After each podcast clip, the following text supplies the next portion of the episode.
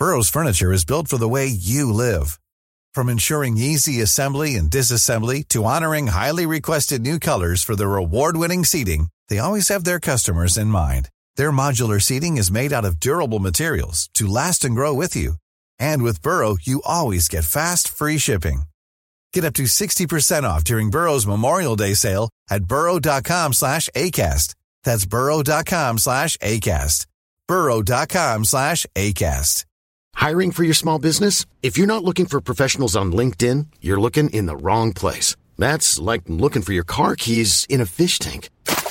LinkedIn helps you hire professionals you can't find anywhere else, even those who aren't actively searching for a new job but might be open to the perfect role. In a given month, over 70% of LinkedIn users don't even visit other leading job sites. So start looking in the right place. With LinkedIn, you can hire professionals like a professional. Post your free job on linkedin.com slash people today. Hey, it's Ryan Reynolds, and I'm here with Keith, co-star of my upcoming film, If, only in theaters May 17th. Do you want to tell people the big news?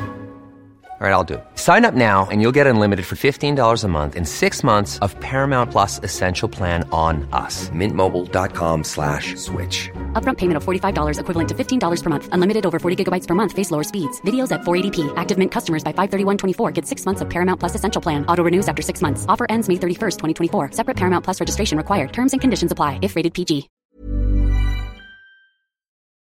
سلام امیدوارم خوب باشید. من علی رجب زاده هستم و شما به پادکست آنارشی گوش می‌کنید.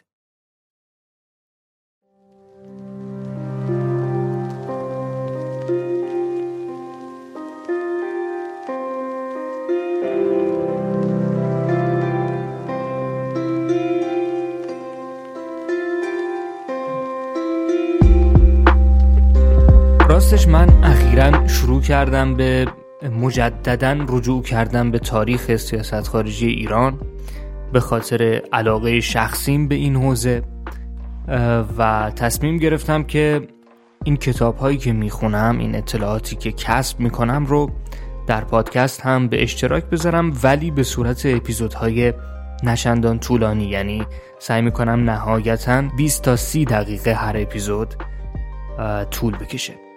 کتاب مرجعی که انتخاب کردم برای بررسی تاریخ سیاست خارجی ایران کتاب تاریخ روابط خارجی ایران از ابتدای دوران صفویه تا پایان جنگ جهانی دوم نوشته آقای عبدالرضا هوشنگ مهدوی هست. مرحوم عبدالرضا هوشنگ مهدوی انتشارات امیر کبیر کتاب یه خورده با اون کتابی که قبلا درباره تاریخ سیاست خارجی ایران ما در پادکست آنارشی صحبت کردیم ازش. متفاوته. کتاب تاریخ سیاست خارجی ایران آقای دکتر رمزانی یه خورده نظری تر سعی می‌کنه نگاه بکنه روندها رو سعی می‌کنه بیشتر بهشون توجه بکنه. حالا کاری نداریم چقدر موفق بود اون کتاب و چقدر خوب تونسته تحلیل بکنه تاریخ سیاست خارجی ایران رو. این کتاب یه خورده جنبه تاریخی تری داره جزئیات بیشتری هم به ما میده درباره تاریخ سیاست خارجی و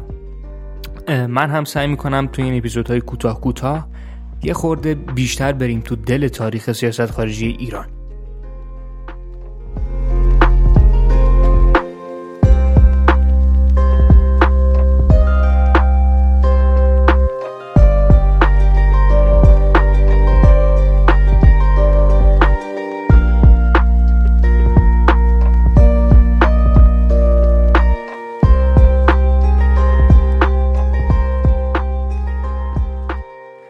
خیلی ها وقتی می‌خوان یه نقطه شروع به ویژه از تاریخ سیاست خارجی ایران نام ببرن از دوران صفویه شروع می‌کنن. یعنی اون کتاب آقای رمضانی هم از دوران صفویه بود این کتاب هم از دوران صفویه شروع می‌کنه.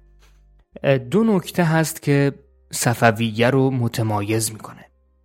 نکته اول اینه که اونا تونستن به تشیع در ایران رسمیت ببخشن. مذهب شیعه مذهب رسمی شد. و نکته دوم اینه که اونها حکومت مرکزی و یک پارچه ای رو در کشور تونستن برقرار بکنن. آشوب رو تونستن جمع بکنن و یک نوع حکومت یک نوعی از اقتدار رو در کشور حاکم بکنن.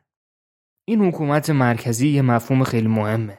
یعنی شما حالا مثلا اگر نگاه کنید به تاریخ به تاریخ همین معاصر کار اصلی که رضا شاه کرد اگر بخوایم بگیم مهمترین کاری که کرد این بود که یک حکومت مرکزی در ایران مستقر کرد آشوب رو تموم کرد و دیگه بر تمام پهنه سرزمین ایران یک حاکم حکومت می‌کرد. صفویه هم همین کار رو کرد. در عین حال در همون حوالی که صفویه روی کار میاد یعنی قرن 16 17 میلادی هست که ما دولت مدرن رو بعد از جنگ های سی سالی اروپا و پیمان وستفالی داریم در روابط بین الملل و ایران هم یه جورایی معتقدند کارشناسان روابط بین الملل که از همین دوران صفویه است که کم کم دولت مدرن در ایران شکل می‌گیره به نوعی و با تفاوتهایی نسبت به دولتهای مدرن در اروپا. در اون دوران سه تا همسایه قدرتمند نزدیک ایران زندگی می‌کردند. یعنی مغول در هند، ازبک ها در آسیای مرکزی و عثمانی در بالکان و خاورمیانه. هر سه تاشون هم مذهبی بودن. ایران هم که خب مذهبی بود.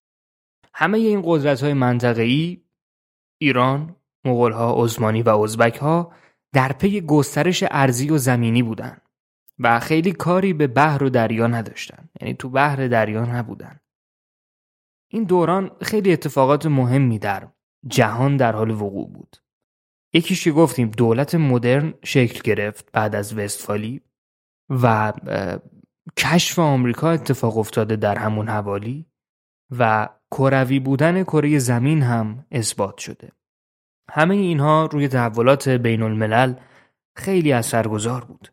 یعنی اروپایی متوجه شدن زمین گرده و بعد از اینکه متوجه شدن زمین گرده یه نقشه نهایی و کاملی از زمین هم ارائه و کشیده شد و فهمیدن این کره خاکی اونقدر هم گسترده نیست و میشه قلمروهای جدیدی رو هم فتح کرد. اونقدر کار بعیدی نیست کار عجیبی نیست گسترش قلم رو.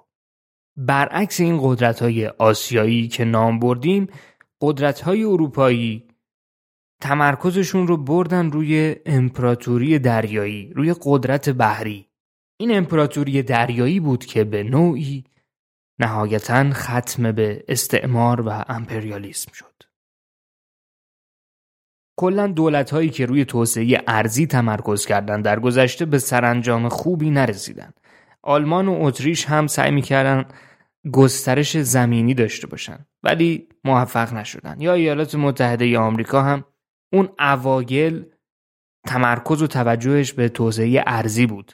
ولی رها کرد و روی توسعه بحری متمرکز شد این از این نکته که جالبه و اهمیت داره در اون بره از تاریخ روابط بین الملل ملت های آسیایی هم مدت ها در گذشته تحت فشار دو قدرت بزرگ دوران یعنی روسیه و بریتانیا بودند و بقیه استعمارگران اروپایی هم می اومدن و می‌رفتن. ولی اون دوتا قدرتی که پابرجا بودند و همیشه فشار وارد می‌کردن بر گرده کشورهای آسیایی و حالا دیگر ملتهای جهان همین روسیه و بریتانیا بودند. طبیعتا تاریخ سیاست خارجی ایران هم تا حد زیادی تشریح چگونگی درگیری با این دو قدرت بزرگ بوده. واکنش هایی که ایران به حاکمان ایرانی به این قدرت های بزرگ می‌دادن روابط خارجی ایران رو شکل داده. از سال 651 تا 1502 میلادی که شاه اسماعیل صفوی میاد و شاه ایران میشه کشور ما مستقل نبود و اغلب عمرای دست نشونده محلی یا بیگانگان از سوی عرب بر جای جای مملکت حکومت می‌کردند. از نظر سیاست خارجی این دوران بی استقلالی رو میشه به سه بخش تقسیم کرد. دوران تسلط عرب یعنی سال 651 تا 820 میلادی در این دوران یک سری عرب از طرف خلیفه مسلمین بر ایران حکومت می‌کردند و آثار تمدن کهن ایران رو اینا تلاش می‌کردند نابود کنند. حتی مثلا تکلم به زبان فارسی هم گفته شده در این دوران ممنوع بوده. دوره بعد دوران امیران و پادشاهی محلیه به عقیده کتاب. که از تاریخ 820 تا 1258 میلادی این دوران پابرجا بوده دورانی که کم کم ایرانیا به صورت موروسی میان خودشون حاکم میشن. سفاریان و سامانیان و بقیه سلسله ها در نقاط مختلف کشور قدرت رو در دست گرفته بودند و بعدتر هم ترک نژادهای غزنوی و سلجوقی و خارزمشاهی قدرت رو در اختیار گرفتن. در این ایام گاه گاه حاکمان ایرانی به بغداد حمله می‌کردند و خلفای عباسی رو تحت کنترل در می آوردن یعنی یک روندی هست که انگار ایرانی ها قدرتشون رو دارن پس می‌گیرن در این دوران دوره بعد دوره تسلط مغولان و تاتارانه که سال 1258 تا 1502 میلادی رو در بر می‌گیره. سال 1258 هولاکو خان حمله می‌کنه و خلافت عباسی رو کامل یعنی اون خلافت ظاهری عباسی رو هم دیگه سرنگون می‌کنه رو کاغذم دیگه عباسیان حاکم ایران از اون دوران نبودند. اروپایی هم از این کشورگشایی مهیب مغلها حراسناک بودند و تصمیم گرفتند با اونا روابط سیاسی و تجاری برقرار کنند تا شاید اینطوری بتونن از اروپا دفاع کنند. همینجا بود که پای تجار اروپایی به بازارهای ایرانی باز میشه کم کم. اوایل قرن 15 کشور به دلیل ضعف حکومت مرکزی و درگیری های قبیله های آقویونلو و غرقویونلو درگیر جنگ و فلاکت شد. در همین دوران عثمانی قسطنطنیه رو فتح می‌کنه. از سوی دیگه پرتغالی ها هم سودای کشورگشایی به سرشون زده بود و داشتن دنبال مستعمره میگشتن که پاشون به خلیج فارس باز شد. ایران هم طبیعتا از گزند اونها در امان نموند و جزایر خلیج فارس یکی یکی تحت تصرف اجداد کریستیان رونالدو قرار می گرفت. حالا البته من نمی‌دونم اجداد رونالدو واقعا به کجا برمیگردن ولی حالا از این حیث که پرتغالی است. پس از یک سو ترکان عثمانی قدرتمند شده بودند و به خاک ایران هم چشم داشتند. گفتیم سیاستشون هم گسترش ارزی بود همونطور که ایران هم به دنبال گسترش ارزی بود. در جنوب هم پرتغالی ها به مملکت چشم غارت دوخته بودند و از شرق هم ازبک ها و ترکمن ها قدرتمند بودند و به خراسان حمله می کردند.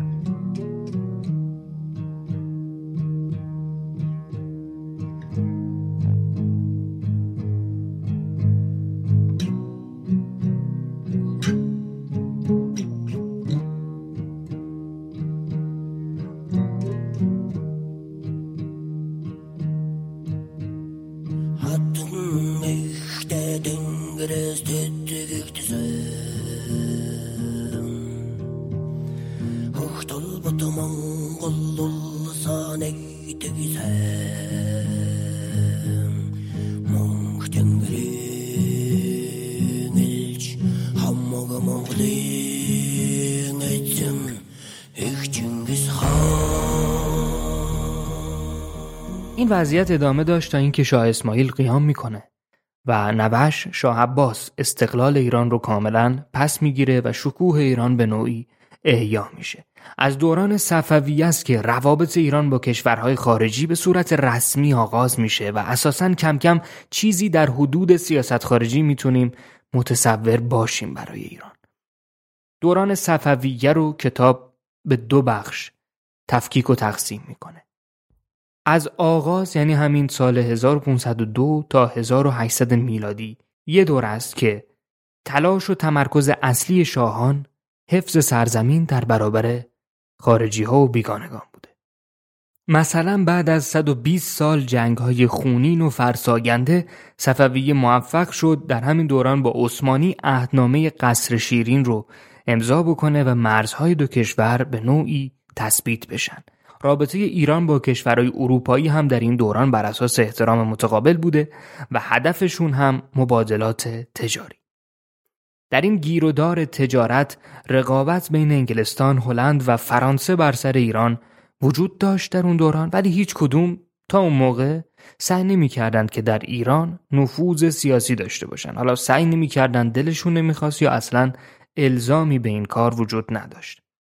در دوره دوم از سال 1800 میلادی به بعد ما شاهد ورود جدی ایران به عرصه نظام بین الملل هستیم یعنی نه که ایران خودش پاش رو آمدانه به عرصه نظام بین الملل گذاشته باشه بلکه روسیه، فرانسه و بعدتر انگلستان سعی کردن در ایران حضور جدی تر داشته باشن. روسیه می‌خواست در آسیا نفوذش رو گسترش بده و ایران هم مستثنا نبود. انگلستان هم به همین خاطر که بتونه جلوی نفوذ روسیه رو بگیره به ایران پیشنهاد اتحاد داد. فرانسه هم نمی‌خواست عقب بیفته و پیشنهاد اتحاد داد به ایران.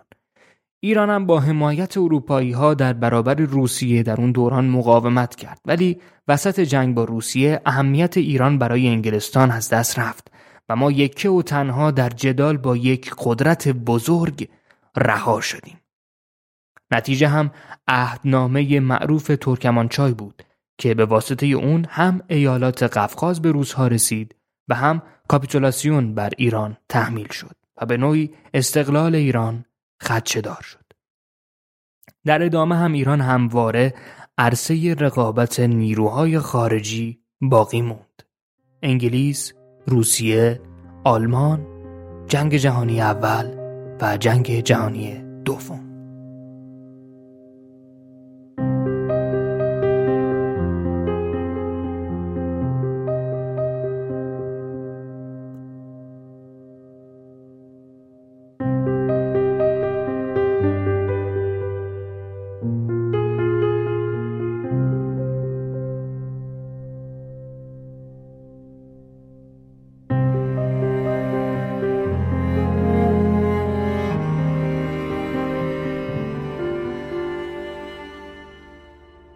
اما وضعیت روابط خارجی ایران در قرن 16 میلادی سلطان محمد دوم پادشاه عثمانی سال 857 میلادی میخ آخر رو بر تابوت امپراتوری روم شرقی کوبید و بعد از اون دوران شکوه و قدرتمند شدن عثمانی شروع شد. از همین دوران عثمانی شروع به تصرف نواحی اطراف خودش کرد. سلطان محمد ابتدا بر آسیای صغیر چیره شد. این آسیای صغیر تقریبا میشه حول حوش کشور ترکیه امروزی. از شمال این شبه جزیره به دریای سیاه و مرمره از شمال شرقی به ارمنستان و گرجستان از جنوب به دریای مدیترانه و کشورهای عراق و سوریه از شرق هم به ایران و از غرب به دریای اژه منتهی میشه یه همچین ناحیه در اروپا هم اونا موفق شدن تراس یا تراکیه جایی در جنوب شرقی بالکان مقدونیه، آلبانی و بوسنی رو تصرف کنن و تا نزدیکی های جمهوری ونیز سرزمین مارکوپولو پیش برن. یعنی به عبارتی تا رگ گردن ایتالیا و مقر پاپ جلو رفتن. هدف بعدیشون هم طبیعتا رسیدن به ایتالیا و تصرف مقر پاپ یا به عبارتی پیروزی اسلام بر مسیحیت بود. در سمت شرق هم کشورهای خاورمیانه و شمال آفریقا رو می‌خواستند تصرف کنند از جمله ایران. با قدرت گرفتن عثمانی ارتباط ایران و خاورمیانه و اصلا آسیا با اروپا به نوعی قطع شد. اروپایی هم این قضیه به مذاقشون خوش نیومد و گفتم ما باید راهی پیدا کنیم که به نوعی عثمانی رو دور بزنه و ما رو به آسیا برسونه. در اون دوران قدرت برتر جهان اسپانیا و پرتغال بودن. پاپ یک فرمانی رو صادر می‌کنه و میگه کره زمین از این به بعد از نصف و نهار 46 درجه به دو بخش غربی و شرقی باید تقسیم بشه. بخش غربی مال اسپانیا و شرق مال پرتغال. این فرمان پاپ بعدتر با اهنامه توردوسیلاس رسمی شد. تاجران ونیزی راه اسکندریه و دریای سرخ رو پیدا کرده بودند ولی مصر موی دماغ شده بود و نمی‌شد از اون مسیر به آسیا رسید. پس پرتغال شروع کرد که راهی به آسیا پیدا بکنه. در واقع پیدا که راهی به آسیا بسازه. اول بارتلم دیاز از دماغه امیدنیک عبور کرد و وارد اقیانوس هند شد. ولی موفق نشد به هندوستان برسه و برگشت. دوازده سال بعد یه آقایی به اسم واسکو دوگاما که دریا سالار پرتغالی بود از دماغه امیدنیک در جنوب آفریقا گذشت و به سواحل غربی هندوستان رسید و قرار شد از اونجا به بقیه آسیا پرتغالیا مسلط بشن. بعد از این موفقیت به دوگاما لقب خداوند کشتیرانی و فتح و تجارت هندوستان و حبشه و عربستان و ایران داده شد. واقعا راه طولانی اومده بود و به نظرم این لقب طولانی هم حقش بود. قبل از ورود پرتغال مصر و اعراب بازار هندوستان و نواحی رو در اختیار داشتند که پرتغال طبیعتا زورش بیشتر بود و دستشون رو کوتاه کرد حالا کاری به اتفاقاتی که در هندوستان و دیگر نواحی افتاد نداریم سال 1506 یه دریاداری به اسم تریستان داکونا رو با 16 کشتی جنگی و 1300 تا سرباز فرستادن هند و اونم یه آقایی رو به اسم آلفونسو دو آلبوکرک معاون خودش کرد. اینا تو راه که داشتن می اومدن و همینجوری یه سری جاها رو فتح می‌کردن و اینا با هم به اختلاف می‌خورن و نهایتا داکونا یه تعدادی از کشتی ها رو میده به آلفونسو میگه کارش به کار من نباشه. تو برو از طرف پادشاه بندر عدن و سواحل دریای سرخ رو تسخیر کن و اجازه نده دیگه مسلمونا بتونن اون دوروبر تجارت کنن. آلفونسو هم دید با این تعداد نیرو کشتی شاید نتونه خلیج عدن رو تصرف بکنه. بنابراین تصمیم گرفت بیاد خلیج فارس و جزیره هرمز رو بگیره. حالا یه چیزی هم تو پرانتز من درباره جزیره هرمز و اسم هرمز بگم. جزیره زیبا و واقعا دوست داشتنی. جزیره تا قرن هشتم هجری اسمش جرون بوده و یه بندری داشته. اگر شاید البته اشتباه تلفظ می‌کنم جرون یا شایدم جرون. و یه بندری داشته به اسم هرمز که نزدیک شهر میناب امروزی بوده. هرموز یا هرموج ظاهرا جز اولش به همون معنی هور یا خور هست که یعنی بندر. و این هور در اکثر اسامی بنادر خلیج فارس هم وجود داره مثلا خورموسا این جزیره هرمز بندر تجاری سیستان و کرمان بود که از اونجا مثلا انگور و برنج و غلات یا اسبهای اصیل ایرانی به هندوستان میفرستادن. این آقای مارکوپولوی ونیزی که اسمش رو آوردیم هم درباره هرمز نوشته و در اون نوشته خودش از اسبهای اصیل و زیبای ایرانی یاد و تعریف کرده. سال 1507 آلفونسو د آلبوکرک با شش کشتی جنگی اومد سمت خلیج فارس. عمان رو تصرف کرد به خاک و خون کشید و آتیش زد و اکتبر همون سال اومد سراغ جزیره هرمز و روبروش لنگر انداخت. میگن همراهان آلبوکرک وقتی بزرگی هرمز و کشتیای جنگی سپاه جزیره رو دیدن ترسیدن و گفتن اصلا شاید بهتر باشه ما بیخیال اینجا بشیم. اون زمان یه امیر دوازده ساله حاکم هرمز بوده که چون سنش کم بوده آقایی به نام خاجه عطار نایبش بوده و در واقع خاجه عطار بر شهر و بر جزیره حکومت می‌کرده. ظاهرا این خاج وقتی خبر میشه که آلبوکرک می‌خواد حمله بکنه به هرمز 400 تا کشتی جنگی بزرگ و کوچیک و 2500 تا سرباز جمع می‌کنه در ساحل. از کشورهای همسایه مثل عربستان هم یه لشکر سی نفره تشکیل میده کمک می‌گیره از اونها که چهار هزار تا تیرانداز زبده و ماهر ایرانی هم در این لشکر وجود داشته. آلفونسو میاد به امیر هرمز میگه که خراجگذار پادشاه پرتغال بشه. ولی خواجه عطار قبول نمی‌کنه زیر بار نمیره. آلفونسو هم فرمان جنگ رو صادر می‌کنه. حالا درست آلفونسو 6 تا کشتی جنگی داشته و خواجه عطار 400 تا. ولی پرتغالیا توپ و تفنگ داشتن در اون دوران. و بنابراین موفق میشن هرمزی ها رو شکست بدن. امیر هرمز رو خراجگذار پرتغال می‌کنن و حدود 1500 ریال هم ازش قرامت می‌گیرند. قرار میشه سالی 45 هزار ریال هم خراج بدن به پرتغال. بعد از اشغال هرمز هم یه قلعه در این جزیره احداث کردن که الان هم هر وقت برین هرمز اونجا رو می‌تونید ببینید. یکی از جاهای دیدنی جزیره هرمز معروف به قلعه پرتغالیا. یه تجارت خونه خیلی بزرگ هم ظاهرا می‌سازه. ایشون در هرمز و کلی جنس وارد جزیره می‌کنن و دستور میدن که اینا رو خیلی ارزون بفروشن. تا اینجوری شاید رضایت مردم رو بتونن جلب کنن. شاه عباس صفوی هم بعد از مدتی به امیر هرمز پیغام میفرسته که بیاین خراج تو بده. امیرم میره پیش آلبوکرک میگه وضعیت اینجوری شده و شاه از من خراج خواسته. آلفونسو آلبوکرک به شاه ایران پیغام میده و میگه ما هرمز را با زور و توانایی گرفته ایم و متعلق به اعلی حضرت دون مانوئل پادشاه پرتغال است و امیر هرمز را حق آن که به پادشاه دیگری خراج دهد نیست وگرنه او را از امیری جزیره خلع خواهیم کرد و کسی که از پادشاه ایران بیمی در دل نداشته باشد به جایش خواهیم نشاند. بعدم مقداری توپ و تفنگ و باروت میفرسته برای امیر هرمز و میگه اینا رو به پادشاه تحویل بده به جای خراج و بگو ما پاسخ شما رو قرار با اینجور چیزا بدیم. اگه خراج می‌خواید بفرمایید. اینم خراج ما.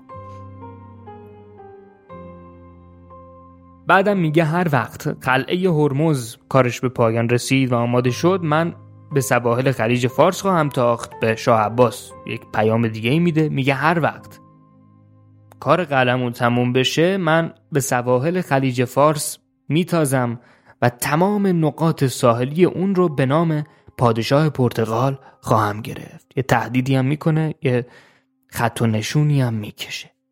آلبوکرک سال بعد به دلیل برخی اختلافات با کشتیرانا و ملاحان خودشون به هندوستان برمیگرده و بعدتر هم نایب پادشاه پرتغال در هند میشه.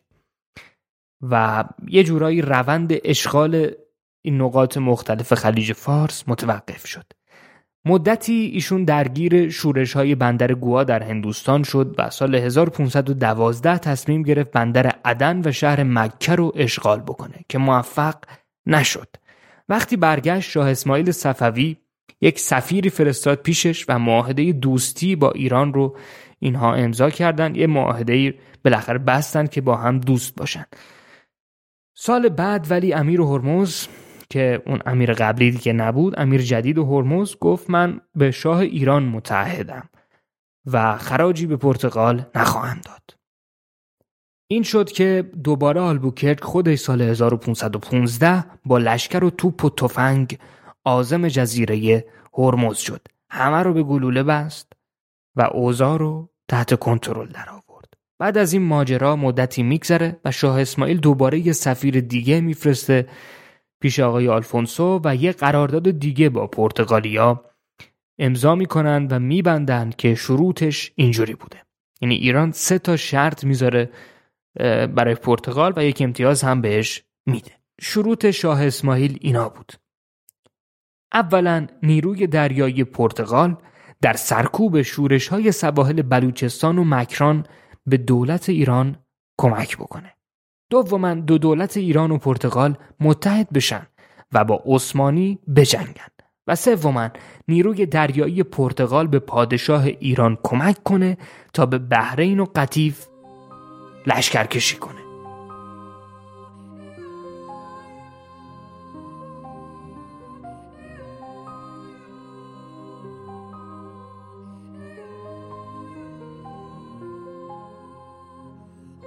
شاه اسماعیل هم در عوض از جزیره هرمز چشمپوشی کنه و موافقت کنه که امیر هرمز تابع پرتغال بشه و دولت ایران دیگه کاری به این جزیره نداشته باشه. تنها فایده این قرارداد ظاهرا این بوده که پرتغالیا به ایرانیا استفاده از سلاحهای آتشین رو تا حدی آموزش دادن و در دوران جنگ های 20 ساله زمان شاه تحماس با عثمانی مقداری تفنگ و وسایل جنگی جدید به ایرانیا دادن که سر همین قضایا عثمانی پرتغال رو به چشم دشمن نگاه می‌کرد.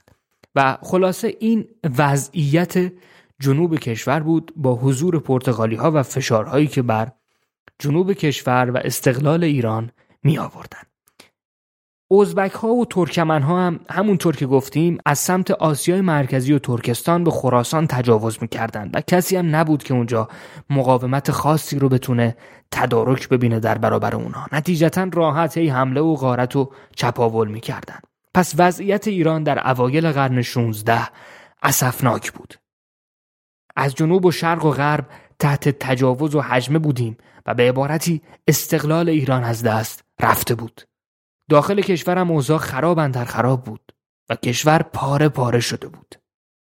یعنی سیزده نفر از حکام محلی هر پاره ای رو تحت حکومت خودشون داشتن و مدام با همدیگه جنگ و خونریزی به راه مینداختن این یک شمای کلی بود از وضعیت ایران در قرن 16 در ابتدای دوران صفویه و قبل از صفویه. به نظرم همینجا نقطه پایان این اپیزود رو بذاریم تا در اپیزودهای بعدی درباره صفویه درباره اینکه چطور قدرت رو در اختیار گرفتن چه کارهایی انجام دادن و روابط خارجی چه تغییراتی کرد صحبت بکنیم. خیلی ممنونم که با ما همراه بودید تا اینجا. اگر دوست داشتید خیلی خوشحال میشیم که برامون کامنت بذارید و پادکست آنارشی رو با دوستاتون هم به اشتراک بذارید. منبع تکمیلی این اپیزود که در واقع اون بخش های مربوط به حضور پرتغالی ها در جنوب کشور رو از اون استخراج کردم هم کتاب سیاست خارجی ایران در دوران صفویه نوشته آقای نصرالله فلسفی و از انتشارات علمی فرهنگ.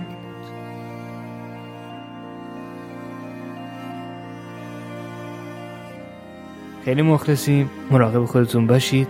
فعلا خدا نگهدار.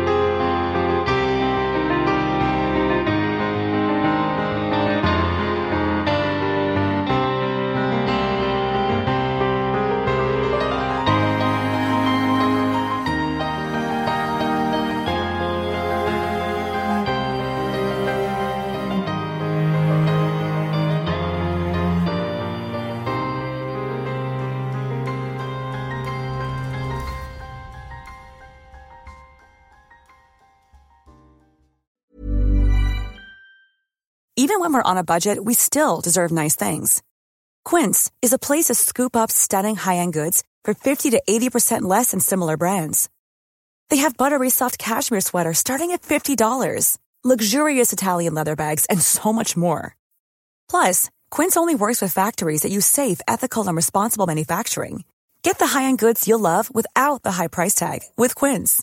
Go to quince.com/style for free shipping and 365-day returns.